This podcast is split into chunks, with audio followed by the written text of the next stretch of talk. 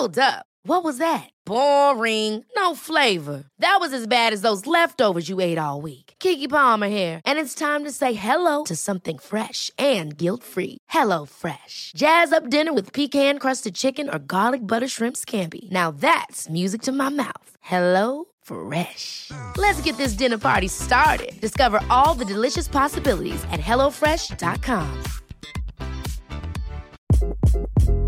Hi, this is Craig Robinson from Ways to Win, and support for this podcast comes from Invesco QQQ. The future isn't scary, not realizing its potential, however, could be. Just like on the recruiting trail, I've seen potential come in many forms as a coach. Learn more at Invesco.com slash QQQ. Let's rethink possibility. Invesco Distributors, Inc.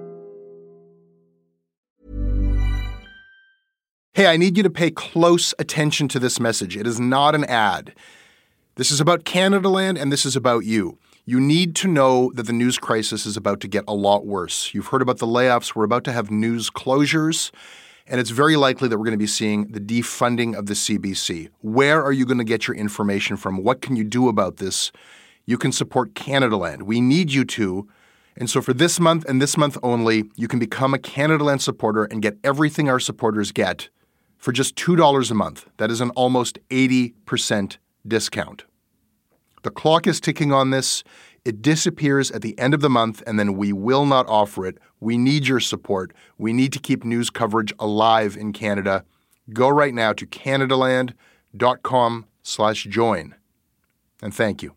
This episode is brought to you by the Center for Addiction and Mental Health, CAMH. It's never an easy call with so many problems in the world to know where to direct the money that you donate when you want to help out in this world. But what I can tell you is that when you donate to CAMH, you're saving lives. We know about the opioid crisis, we know about the mental health crisis.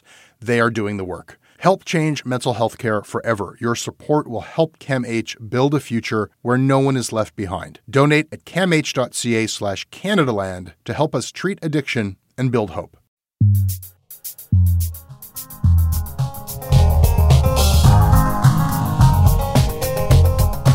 September Anderson. Yes, hello. Hi. Uh, we're going to be talking today about Black Lives Matter and how the media responded to their interruption, their protest at the Gay Pride Parade. And we're going to be talking about everybody's celebration of Canada. It's Canada's moment. It's Canada week. It's Canada time. Everybody loves Canada. We'll be talking about all that stuff. yes. Welcome back to Canada Land Shortcuts. Yes, thank you very much.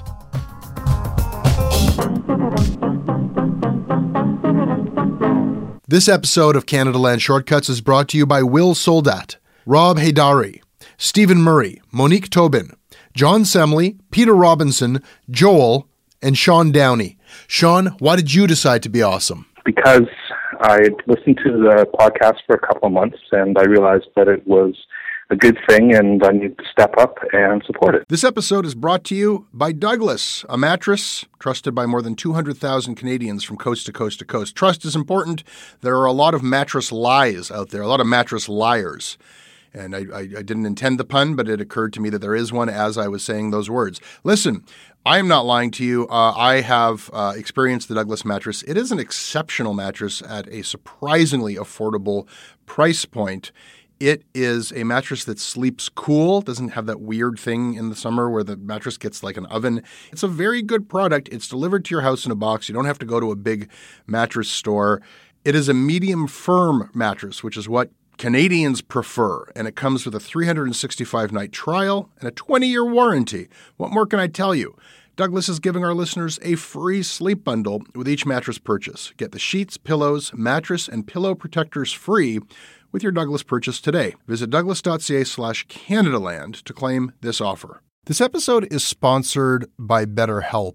Uh, it's amazing the things that we tell ourselves to talk ourselves out of getting help. Anybody who's actually gotten help knows that the process of getting things off your chest, of taking your stressors, your problems, and just like not letting them be bottled up, working through just conveying them to somebody, half of the battle is just doing that. You unburden yourself. And you know what? If you have a real mental health professional, no, they don't have magic bullets or magic words that make it all go away. but often they can help you see things a little bit differently and guide you to strategies or tools or to a new perspective that actually does help. As the largest online therapy provider in the world, BetterHelp can provide access to mental health professionals with a wide variety of expertise in mental health. Because you listen to this podcast, you get 10% off of your first month at betterhelp.com slash Canadaland. That's betterhelp.com slash Canadaland.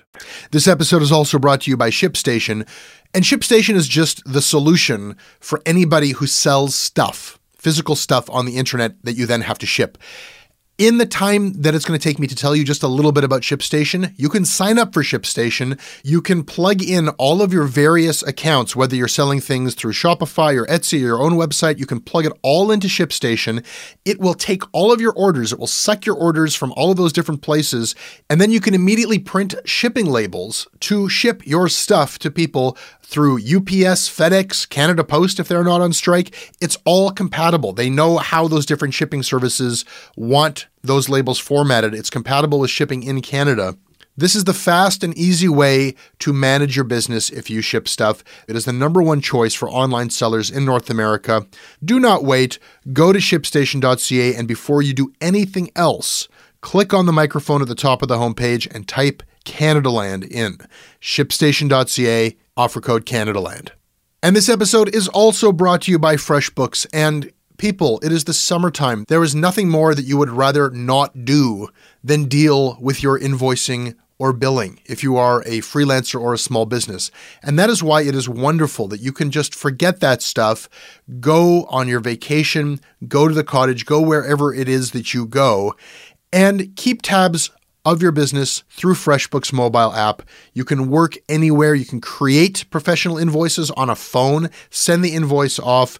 You will know when somebody looks at the invoice. You can get paid via a credit card. You can create estimates and quotes. You can have recurring invoices. This is all about saving you time, making things run better. This is about having your own accounting department, even if you are a one person business. Go to freshbooks.com right now. Try it out for free for 30 days. No credit card required when you become a customer. Tell them that Canada Land sent you. Thank you, FreshBooks. September, if anybody happened to somehow miss this story, uh, maybe you could summarize it for us. Um, Black Lives Matter Toronto was invited to Pride as honored guests, and throughout the parade, they staged a kind of impromptu sit in that halted the parade for about 30 minutes. Um, and they issued a list of demands, which included, I believe it was a reintroduction of the South Asian stage and more funding for various events under the Pride umbrella for marginalized youth, including trans, people, LGBTQ of color. And also that Pride should not allow the police to have a float. And most importantly, that not only should the police not be able to have their float, but the police also usually have a kind of kiosk thing set up, and that that should be disallowed as well. So Right. the removal of police, not presence, but celebration during Pride. And Pride quickly, uh, after 30 minutes, signed a document saying that they would meet these demands. They later kind of reneged and said, oh, we just did that to get the parade moving again. Uh, so there's a question as to how much of that they're actually going to honor. Here's how the media covered it. The reaction has been fast and furious against organizers of Toronto's Pride Parade and a group that blocked the march with smoke bombs and sit ins. Members of Black Lives Matter were part of the annual parade until they suddenly turned on it. Canada's largest Pride Parade is an annual celebration of inclusion. But a day after the massive march, some feel instead it took a major step back. So that I, I think is, is a pretty indicative, like the tone of that is what we heard everywhere. Before we talk about whether or not Black Lives Matter was right or wrong to do this, it was kind of alarming to see both in the news coverage and the punditry around this how shocked people were at how disruptive Black Lives Matter was. Yes, which is also shocking considering that Black Lives Matter's brand of activism is disruption, so it's kind of odd that people are surprised by the disruption. Another thing, it's kind of like with Orlando, where you've got people who normally don't care about the LGBTQ community. All of a sudden, using that as an opportunity to be Islamophobic. So you've got pundits who generally don't care about LGBTQ people using this as an opportunity to be anti black. Yeah, okay, there's a couple of things worth noting there. The first thing being this this like I can't believe that these protesters disrupt. It's like that's what they do. Yeah. That's how that kind of protest works is that they disrupt things. You know, it's interesting. CBC is always instructive in illustrating how media can be biased even when it's not about an opinion piece because CBC, of course, is not allowed to print opinion pieces. So Mark Gollom, who I, you know, we've kind of like noted that he does these types of pieces. He did them after the Ghomeshi case. He did a story on like, can Ghomeshi repair his public image? And Mark Gollom went to a bunch of PR professionals. It was a very strange piece. And now he's done a similar thing. Say like, has Black Lives Matter ruined their image? We've asked a bunch of PR professionals. Steve Fagate uh, was quick to note on Twitter that every one of the experts who the CBC asked uh, was white. Yes. So asking a bunch of white PR professionals, has Black Lives Matter outstayed their welcome and, and is this going to hurt their public perception? And uh, it was pretty generally agreed that they did. Marcel Wieder was one of the PR professionals who was quoted. And he says, well, you know, they were effective in some ways, but then, and here's a quote, they overplayed their hand and went after the police community. And that's where they did themselves a bit of a disservice.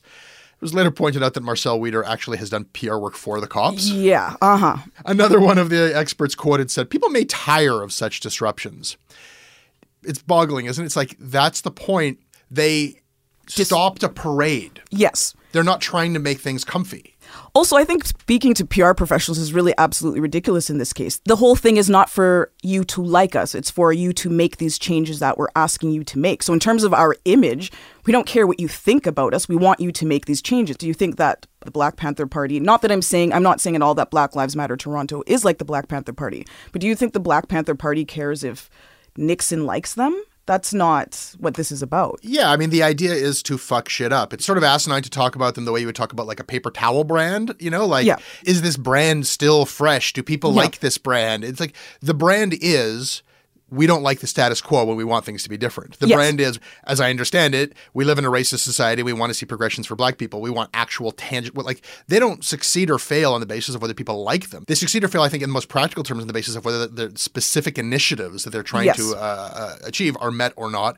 And in a wider context, I understand this kind of political action is yes, you are putting in people's face the like you don't Yes. want to deal with this. We're going to force you to deal with this. But that's the whole purpose of protest. That's why you do it, so people will look. It's not whether or not you will like me, it's whether or not you will look. Yeah. It's protest is disruption. That's the point.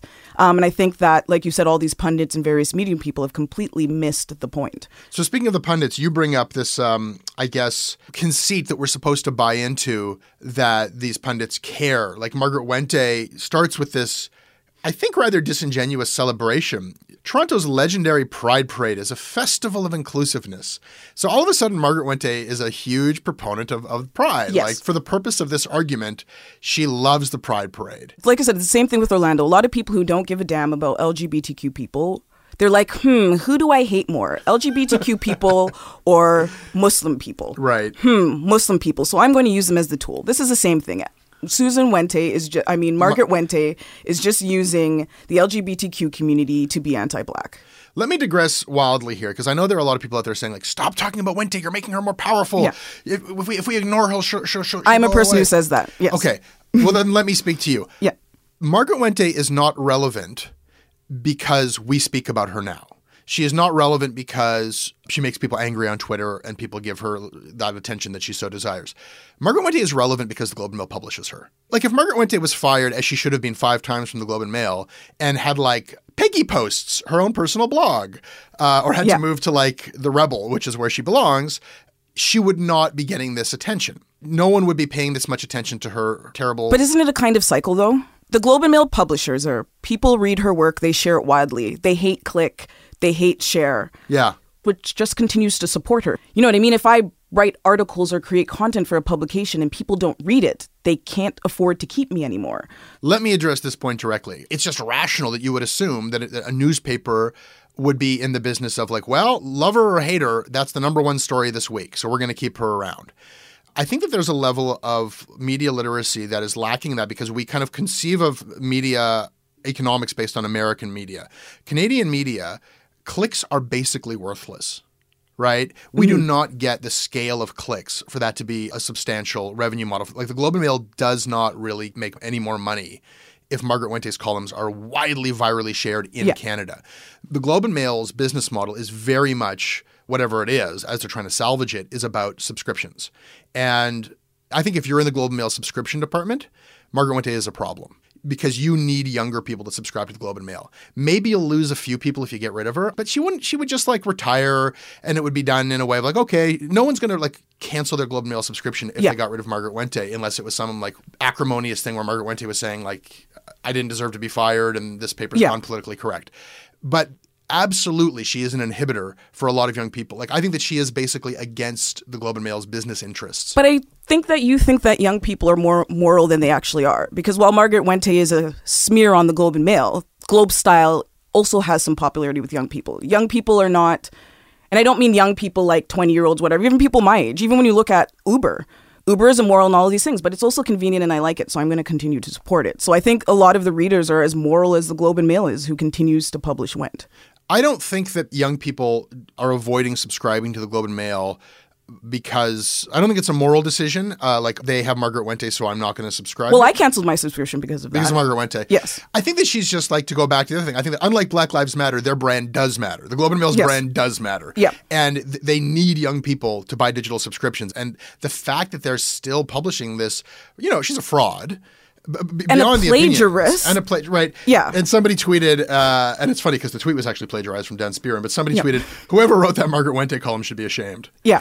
which Yeah. is hilarious and maybe Yeah. it should just be an, an eternal tweet that we can reuse anyone should be allowed to reuse that whenever they want I'm going to look for it and retweet it every day. I just I'm going through this whole Yeah. motion just only because I think that if we can detach Margaret Wente's survival uh, as like, oh well, the market wants her, so but no, it's actually something else wants her, and maybe it's because the Thomsons have something, you know, like Devil's Pact with her, or maybe it's because she supports some sort of status quo that is more about why the Globe and Mail is around than uh, Yeah. having a successful business case. But like, I think that there's a more interesting conversation about the survival of Wente's retrograde opinions. Yeah. If we take it out of this context of like, oh, it's because it makes money. She Yes. doesn't make them any money. That's my theory, anyhow. I mean, I've heard nothing from the Globe to suggest that she's making them the bucks. Yeah. I'd love to hear that argument. I haven't heard that like convincingly put forward, or even put forward at all.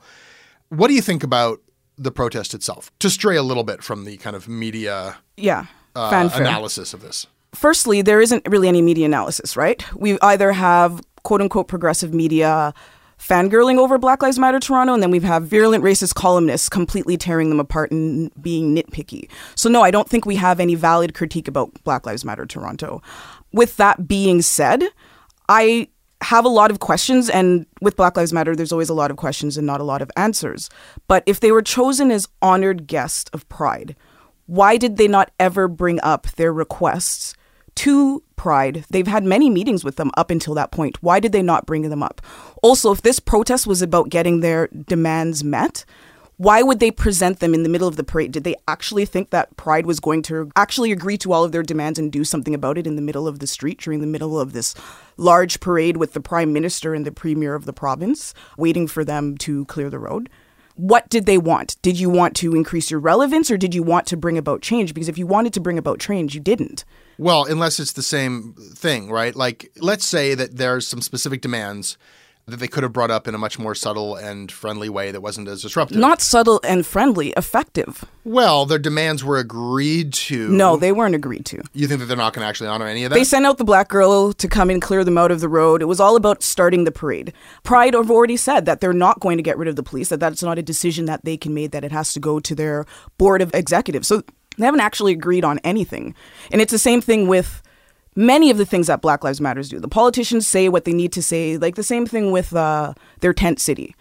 You know what I mean? They came out and said what they had to say to get you guys out of the police headquarters. And then, yeah, they haven't had their meeting yet, this meeting to be decided. They didn't even get a solid date. So, in terms of how effective Black Lives Matter Toronto is, if all they want to do is start conversations, they may be effective in that. But these conversations are not even real. How many conversations go like the ones that we're having? And we have a bunch of CBC's power panel with a bunch of people talking about Black Lives Matter, and the only person on it who wasn't white was South Asian Supriya Dwivedi. yeah. You know what I mean? So, in terms of bringing about actual change, there has not been any actual change. I, I know there are people out there who are going to dispute, and I don't. I don't have thorough enough knowledge about this, whether or not their demands. I mean, my understanding was that a lot of their demands were met, and it was substantive. And and uh, I, I can see you're shaking your head, and, and somebody who knows more about this should Yeah. weigh in on that. I would suggest that beyond that, like if you were to put a price tag on like what it would cost to get the level of media exposure that they've gotten through both the Tent City action and this action, that they have been able to thrust their issues into the national conversation. Now, you bring up. And that's really admirable. The fact that they've managed to get the media's attention like that, that is one of the things that I'll, you know what I mean? I give them props for that. Isn't that Because the whole point? Isn't that why they wouldn't?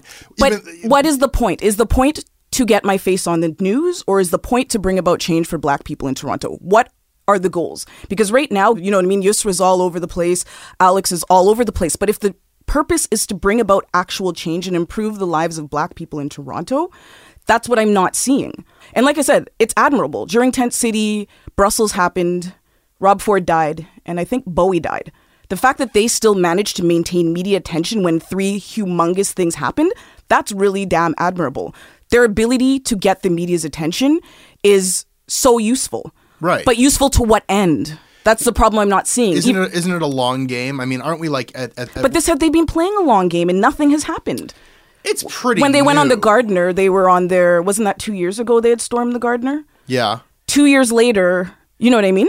I'm not in a position to speak for anybody, and I, and if this is their strategy or not. I, I kind of have like a read on where this entire topic is at with Canadians. Yeah. And I think that merely by stirring the pot in a number of occasions and drawing out of the woodwork some truly disgusting responses, they have forced the mainstream newsreader to actually realize something that no Canadian really wants to accept, which is that there's a huge undiagnosed racism problem, anti-black racism problem in Canadian society, and that there are things that people can get away with saying in Canadian newspapers that whatever else you want to say about how bad the situation is in America, at least they've set some terms about systemic racism and about what is like acceptable to even voice in a mainstream forum and we haven't even gotten there yet. So I see this as like a progressive thing if only that it's really aggressively thrust this But in- Desmond Cole did the same stage. thing with um, reinvigorating the discussion about systemic racism when he did the thing on carding. Carding is still a policy, nothing has changed. And this is the problem. We always, and it's a Canadian thing as well. This discussion that we're having is the same thing as royal commissions. We have this discussion or we do these investigations and nothing happens. The lives of black people in Toronto do not improve. So, in terms of starting a discussion, that is completely irrelevant to me. The discussion happening doesn't change poverty. The discussion doesn't change the fact the rates of black people being incarcerated increasing by, I think it was 43%. It doesn't change the fact that the rates of black people being abused, I mean, assaulted within prisons has changed. It doesn't change the rising poverty rates of black children. It doesn't change the fact that black people are overrepresented in CAS care. It doesn't change any of these things. So for their organization, these may be great goals. They're doing really well for themselves. Yeah. But what is happening to actual black people? So what does change those things? I mean, doesn't it start with discussion? it starts with discussion. Nothing material is happening. We're just having all of these discussions and nothing is happening. And it's always in Canada. We always talk and talk and talk and talk and talk and nothing happens. So if you guys are talking about my problem and my problem doesn't improve, that means absolutely nothing. And the people on the streets who are actually, which also Black Lives Matter, when I talk about CAS care, overrepresentation of black people in police care, all of these other things, these are not issues that they talk about. They talk about policing because they've taken the American model, applied it to Canada, and it doesn't really translate that way. But there's so many issues that they're not talking about that actually affect black people. This support that we're seeing in the media is not a support that ripples throughout the various black communities within the city. September, on this show, at this time, we take a moment to take note of a couple things that we've noticed in the press, popped up on our respective social feeds, that maybe are worthy of uh, a moment or two of conversation. Of note? Of note, I took note of a article in the National Post by a writer who I, I very much enjoy, Tristan Hopper. And Tristan Hopper does these great pieces where he goes through like archives and finds these weird old stories of, I guess, Canadiana, but this one was weird. The headline ran The New Yorker who cheated death for 49 days in Canada's north and was thrilled that she lost weight. As somebody who is often envious of people who get like stomach flus or food poisoning because of all of the weight that they've lost in a short period of time, sometimes nothing tastes as good as skinny feels. So, Well, then you would be a fan of Tristan Hopper because uh, it, Yeah. it basically it, it's it's the story from this woman in the '60s, you know, who found herself uh, in a, a little teeny plane that got stranded in the wilderness. It's it's an incredible survival story, yeah. as told as a weight loss memoir in which this plucky woman is celebrated for her personal triumph of having lost like 40 pounds. Imagine me weighing 100 pounds, she is quoted as saying, after like coming with a frostbitten foot out of. Oh, really? Yeah. Uh, That's a bit much to pay. it's actually incredible to read this thing. And it, it just goes on and on about how wonderful she is and how the press was like, wow, her skin is so good. Yeah. With her one good arm, she did like a look at me, world. And then the piece goes on to like this is where the piece actually gets dangerous. It goes into the medical background of like, well, actually, there was this one grossly obese Scotsman who just stopped eating until he reached his target weight and he didn't eat for 382 days. And this this newspaper piece article in tw 2016 quotes a medical expert at the time as saying, "Well, prolonged fasting in this patient has no ill effects." Yeah, uh huh. So No. yeah. But also, I have two. A, I need to read the piece, and B, has anybody secured the movie or novel rights? Because this would make, you know what I mean? We have the Shopaholic series or um, Crazy Rich Asians. This would make a really great one of those fashion beach novels Oh, it's about great. the woman who gets stranded. You know what I mean? We'll clean it up and we'll get rid of the frostbite part and all of those other things. But as a discussion of vanity, She lost 40 pounds and a couple of her toes. And it's written like this is all just how much did those toes weigh? Well, every little bit helps. Yeah. Um, our own Katie Jensen was shocked to be the first to duly note this article. And Tristan Hopper actually wrote her back to apologize. He, he, the piece did not turn out the way he wanted it to. Yeah. And he's made some changes to it. I read the changed version and it still reads like a weight loss primer. Like a celebration of starvation. it does, but uh, it's just something that I wanted to duly note. Duly noted. September, what do you have for us? Um, well, I was looking in Metro and I saw that there was a story in there about getting rid of the fences at Caribana. Um, they usually have fences about between 14 to 9 feet tall. And it's interesting because Caribana is kind of an emancipation celebration in which you've got these really tall fences fencing black people in. The story of Caribana or its recent history has been about major problems. There's always something wrong at Caribana. I don't know if it's past glory or if it may become what it has the opportunity to become. I mean, Caribana is this event that people throughout the Caribbean flock to Toronto. It is a global destination. Well, throughout the Caribbean diaspora, you have people coming from England all over the world to come to Caribana. Right. It's a very special thing that we have here in Toronto. And the rest of us read about it when somebody gets hurt. Yes, when somebody gets shot, Yeah. which doesn't actually happen very often. But over a million people come to this parade yearly. And so the idea no violence should happen, but it does happen. It's just like sexual assaults happen at Pride or at the Puerto Rican Day Parade in New York.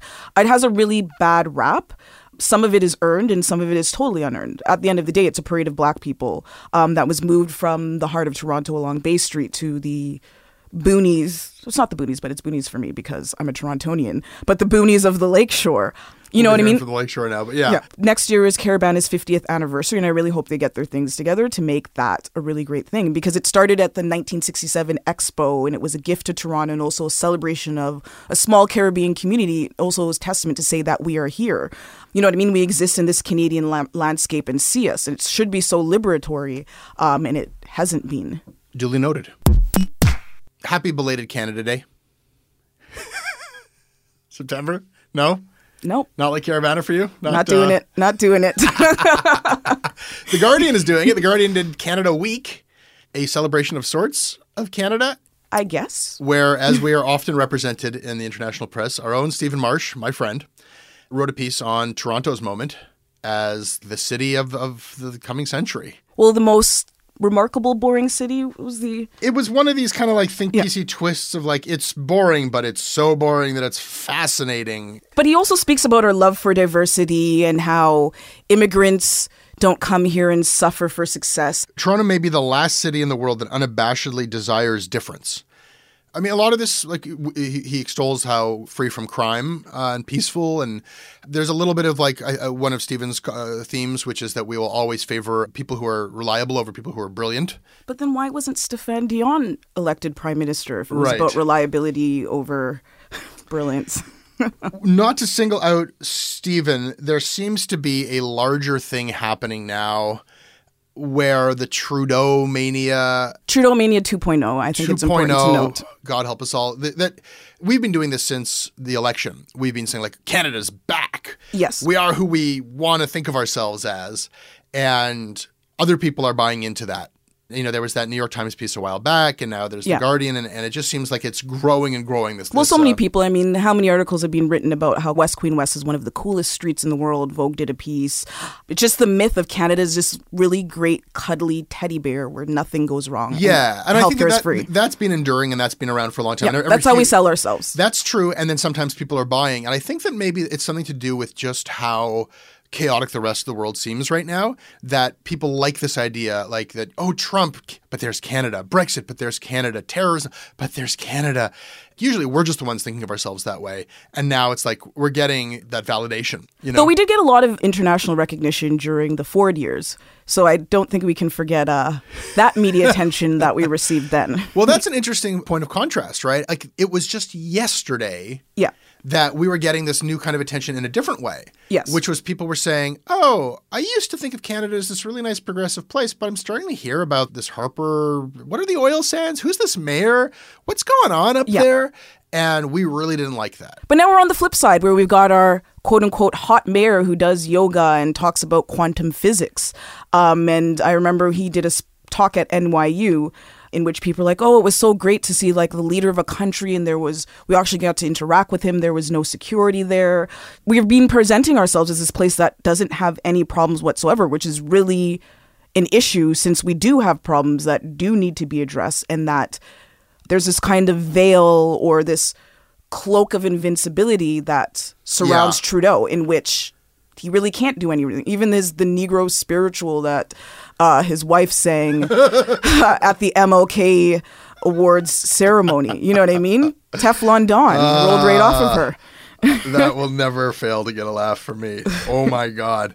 You know, there was a moment where I would say these things like, "Well, like, I, like he's, he's he's actually hugging panda bears, and his wife is singing like, like I'm gonna get diabetes from the Trudeaus," you know? Yeah. And people were like, "Come on, let me have this. It's the honeymoon. It's been so bad in Canada for so long. We're past the honeymoon, and we're past the point where it's just like harmless fluff." Yes. The fluff is now so fluffy that we can't actually have like a fucking Meaningful conversations. Yes. So we have the Three Amigos Summit, and the press is filled with these like weird fanfic stories about thigh grazing shorts as you know the hot Trudeau and the hot Mexican president, The are- bromance bromance, and- and I'm like, dude, a week earlier, the Mexican president's paramilitary cops opened fire on a unarmed group of protesting teachers in Oaxaca Yes. Yeah. killing eight of them. Trudeau did mention this, something about human rights. When China's foreign minister was in town, our press grilled him about human rights. Yes. To my knowledge, there was one Mexican reporter who asked the Mexican president about this massacre. Yes. Uh, and our press otherwise was like creaming their jeans Yep. Over the three amigos. Yeah. And that's what the problem, like, even I was, you know what I mean? As before I came on the show and I was reading an article that I had posted about Trudeau handing over biographical information about Canadians traveling to the US to the Americans. Like, you're eroding our privacy um, and doing all of these other things, but nobody's talking about it because, oh my God, his hair. Trudeau is a politician, he is the leader of Canada. He's not Justin Bieber.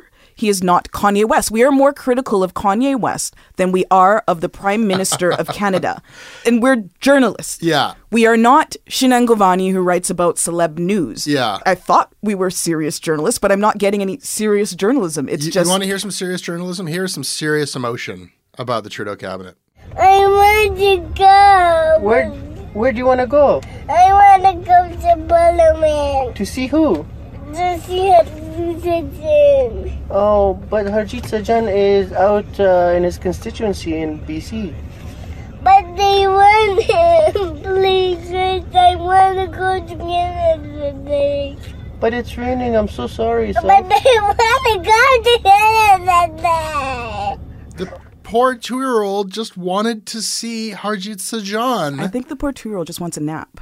and his dad, he's like a like a showbiz dad, but Yeah. instead it's like a political propaganda showbiz dad. Exactly, yes. That story had legs. Okay, there was like a follow up to that story of the two year old who didn't get to see Harjit Sajjan, the Minister of Defense, where Harjit Sajjan then promised in a video that he would meet the two year old who had obviously been coached to say how much the kid. And I don't. I know there's an element of this to have.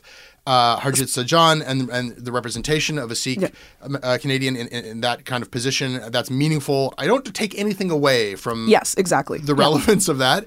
But, However- but this is like state media at this point. Like like these Yeah. are pieces about like glorious leaders and the fawning public that are presented to us uh, Yeah. in, in a world detached from. I mean, like like. Obama just chided Canada for not pulling its own weight in NATO.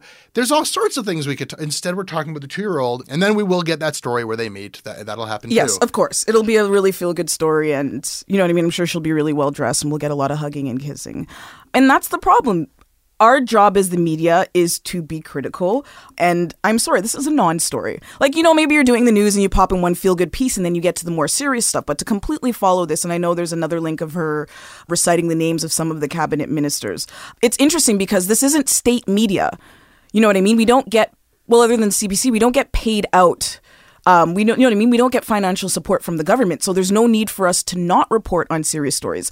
I mean, you know, it's been a smear against CBC to call them state media the way that. Uh, Yes, I don't- know, yeah, it isn't, yes. The way that, that China or Russia has actually like a propaganda arm. But like it's getting increasingly difficult to make that argument like, no, it's a public broadcaster. It's got an arm's length distance. I know this isn't because there's any specific influence. Yes, not at all. You know, Absolutely and I know that it's not to the exclusion of serious journalism, which is happening. Uh, and I think like, people, come on, lighten up. So what if there's a viral, fluffy piece? But like, you can't pretend that those fluffy pieces are just the fun stuff after everybody's read the serious stuff. Yes, no. When they are completely overtaking the serious stuff, and in, in some cases, like just like stopping us from even asking the questions that we would otherwise. But also, these people are, are the people who have the access to ask the questions, and they're not asking the questions. It's not like regular Joe Schmo can ask questions of the prime minister or, or ask questions of Harjit Sajjan. These are the people who are supposed to ask the questions, and you're doing bromance stories. And oh my God, look at the cute little two year old who really wants. You know what I mean? We need ask the questions. Maybe if that two-year-old had met Harjit Sajjan, that two-year-old would have asked the serious questions. If only.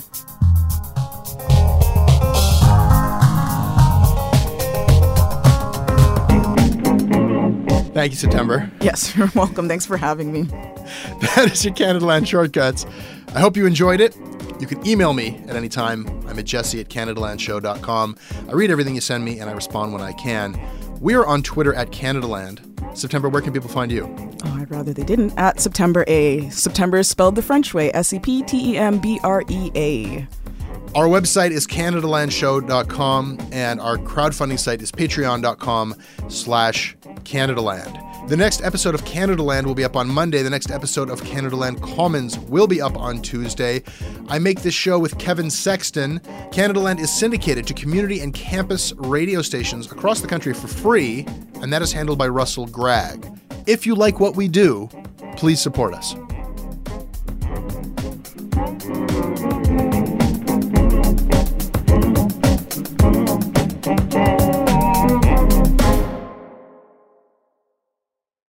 Hey, I need you to pay close attention to this message. It is not an ad.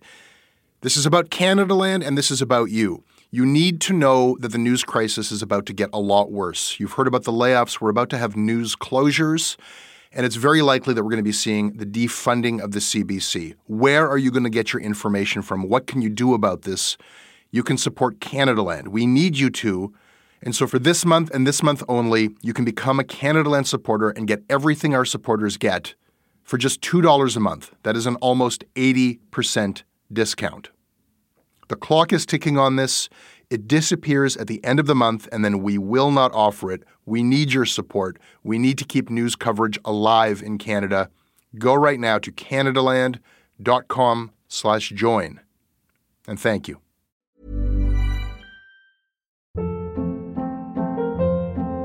Hold up. What was that? Boring. No flavor. That was as bad as those leftovers you ate all week. Keke Palmer here, and it's time to say hello to something fresh and guilt-free. Hello Fresh. Jazz up dinner with pecan-crusted chicken or garlic butter shrimp scampi. Now that's music to my mouth. Hello Fresh. Let's get this dinner party started. Discover all the delicious possibilities at hellofresh.com. When you make decisions for your company, you look for the no-brainers. If you have a lot of mailing to do, stamps.com is the ultimate no-brainer. Use the stamps.com mobile app to mail everything you need to keep your business running with up to 89% off USPS and UPS. Make the same no-brainer decision as over 1 million other businesses with stamps.com. Use code program for a special offer. That's stamps.com, code program.